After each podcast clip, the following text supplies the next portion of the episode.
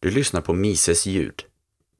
Kanalen med artiklar, böcker, dikter och betraktelser från mises.se.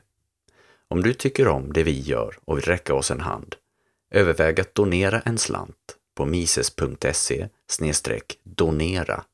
mises.se donera. Du kan också bli stödmedlem på mises.se medlem. Dessutom kan du engagera dig i Misesinstitutets verksamhet. Kontakta oss på medlem mises.se. Just nu söker vi människor som kan tänka sig att skriva, översätta, redigera video, skriva undertexter till filmer med mera. Med detta sagt, låt oss nu lyssna till Murray Rothbard.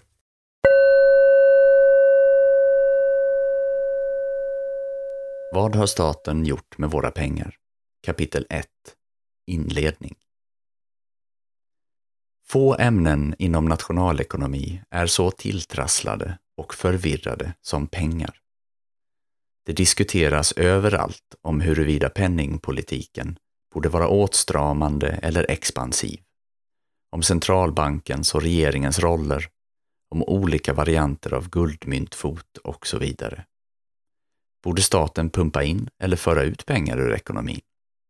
Vilken del av staten? Borde den uppmuntra kreditgivningen? Eller hålla tillbaka? Borde vi återgå till guldmyntfot? Hur snabbt i så fall?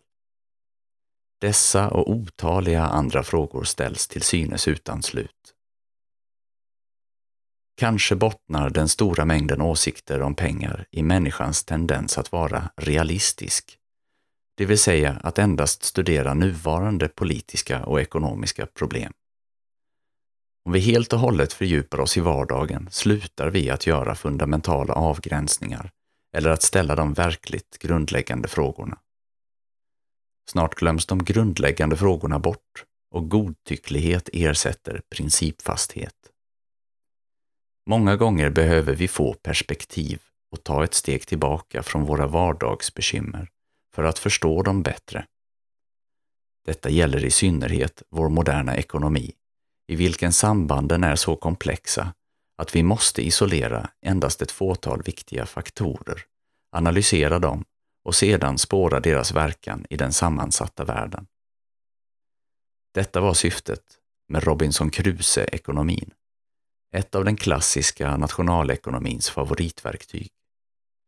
Analysen av Robinson Crusoe och Fredag på en öde ö. Ett teoretiserande som av kritikerna anses irrelevant i vår moderna ekonomi, fyllde faktiskt en viktig funktion. Den belyste de grundläggande axiomen för mänskligt handlande.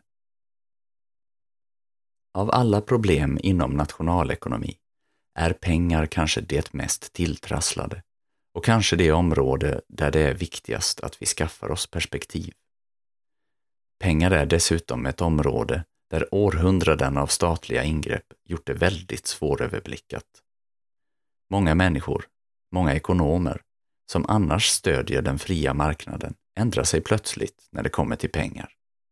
Pengar är annorlunda, hävdar de envist. De måste tillhandahållas och regleras av staten.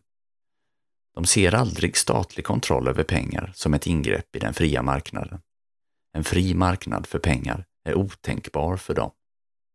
Staten måste prägla mynt, utfärda sedlar, definiera lagliga betalningsmedel, skapa centralbanker, pumpa in och föra ut pengar ur ekonomin, stabilisera prisnivån etc.